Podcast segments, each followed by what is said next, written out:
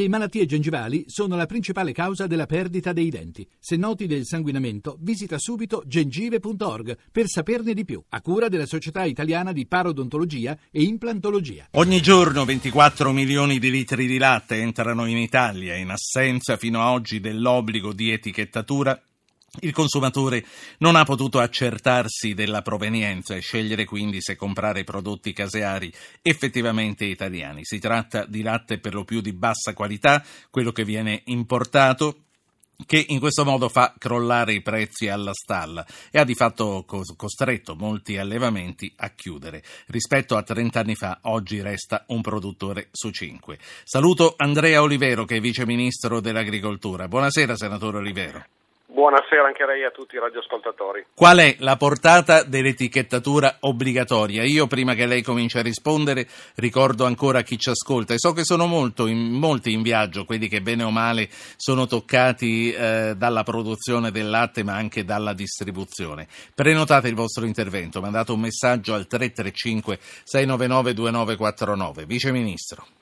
Ma il provvedimento è assolutamente storico, nel senso che per la prima volta eh, noi andiamo a dare tracciabilità ad un prodotto che negli ultimi anni a più riprese eh, è stato considerato una commodity, cioè un prodotto eh, che in qualche modo non doveva essere eh, tracciato ma semplicemente venduto sui grandi mercati eh, come un prodotto indifferenziato.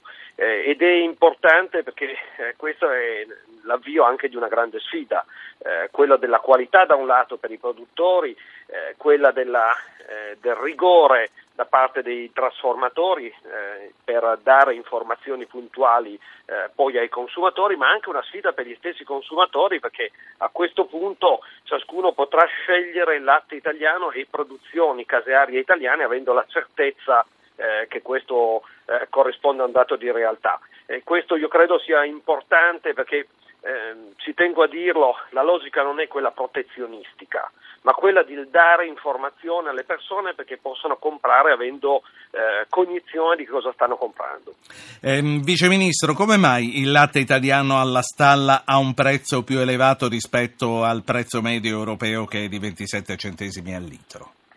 Perché l'Italia ha una conformazione eh, particolare, noi non abbiamo eh, grandi aree evocate eh, per allevamento intensivo, noi abbiamo invece una distribuzione eh, di, di, produzione su tutto il territorio nazionale, spesso in aree montane, spesso in aree comunque collinari dove i costi sono enormemente più elevati.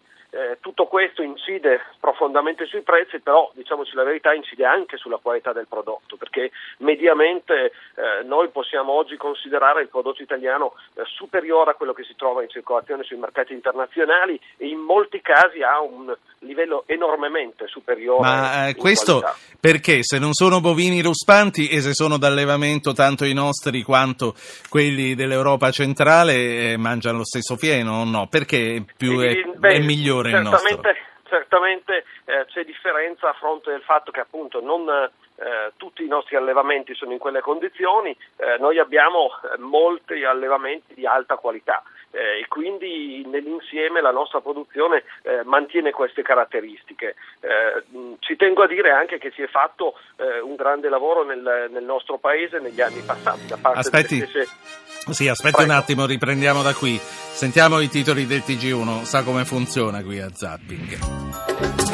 Banca Italia e Visco per la ripresa servono più investimenti pubblici e meno tasse sul lavoro. L'Italia può colmare il ritardo di crescita. Di questo parliamo dopo. Renzi, il mio impegno è cambiare l'Italia, resto fino al 2023, poi lascio con il sì al referendum di ottobre. Un politico su tre va a casa.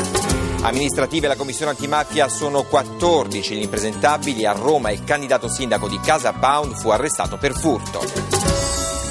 Allora, ehm, concludiamo quella risposta sulla quale l'ho fermato, poi c'è un'ascoltatrice, eh, Vice Ministro Olivero. Dicevo, si è fatto un grande sforzo in questi anni per, da un lato, aumentare i controlli. Il nostro prodotto è mediamente più controllato di tutti gli altri eh, prodotti europei, questo lo possiamo assicurare, e dall'altro lato anche eh, per fare in modo eh, che ci sia una selezione delle razze eh, tale da avere sempre prodotti di qualità elevata. Non dimentichiamoci che il 50% del latte italiano già oggi va a produrre DOP quindi formaggi di alta qualità che hanno disciplinari Sì. anche molto rigidi. Quindi eh, costa di più, ma è migliore e per questo il consumatore deve sapere che se paga di più è perché acquista un prodotto italiano. Ci sono due ascoltatori, Silvana e Pino. Silvana è a Torino. Buonasera Silvana. Buonasera. Buonasera. Io volevo dire, è vero che noi abbiamo i prodotti migliori, è vero che abbiamo i formaggi migliori, il latte migliore, però quando io vado a comprarlo con questa crisi, se compro un latte estero, straniero, mi costa 70 centesimi, se compro il latte italiano mi costa 1,09 euro. Allora io dico, come faccio a portare avanti una famiglia se c'è una crisi così? Ma mh, quello che stiamo discutendo qui, poi magari il uh, viceministro Olivero aggiusterà il tiro, è che eh, il consumatore, quindi lei in questo caso, deve sapere con certezza da dove viene il latte che, che acquista, poi sceglierà eh, se avrà la possibilità di comprare quello che costa di più, ma sapendo che è italiano rispetto a quello che costa meno, però lei sa che comprando quello che costa meno compra un latte forse di qualità inferiore. Grazie Silvana. Prima che eh, Olivero risponda, faccio parlare Pino da Sassari. Buonasera Pino. Buonasera, dottor Forbice. Eh, no, mi scusi, eh, volevo non c'è nessun problema. Levera, sì, ho confuso. Niente, io volevo fare il mio intervento perché non faccio, non sono un allevatore, però volevo un po' mh, spezzare una lancia per questi allevatori. Dunque, il costo del latte in Italia purtroppo è così alto rispetto ad altri paesi qui perché paghiamo anche molto di più il gasolio agricolo, per esempio. Io le faccio un esempio, vent'anni fa per acquistare 100 litri di gasolio agricolo bastavano un quintale di grano, oggi per 100 litri di gasolio agricolo ci vogliono 4 quintali di grano, quindi la proporzione, sale in base a, cioè il prezzo sale in base alla proporzione dei costi, senza contare poi tutti, tutto il resto, perché poi è tutta la filiera che ne risente di, di questi aumenti di prezzi.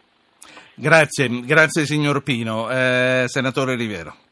Beh, innanzitutto appunto già lei ha risposto rispetto al tema eh, del prezzo, io credo che eh, noi dobbiamo fare in modo che i consumatori sappiano eh, cosa si trovano di fronte nei supermercati, poi per il resto decidono e decidono anche in virtù di quella che è la, la loro, loro capacità di anche, spesa, certo. ma anche quanto vogliono spendere sul cibo, perché non dimentichiamoci che noi oggi spendiamo per il cibo molto meno proporzionalmente rispetto a quel che spendevano i nostri genitori, quindi mh, bisogna anche stare attenti, forse eh, noi non andiamo a guardare molto eh, quanto spendiamo in tecnologie, penso ai famosi telefonini che abbiamo tutti eh, di ultima generazione, invece eh, poco ci curiamo di quello che ingeriamo.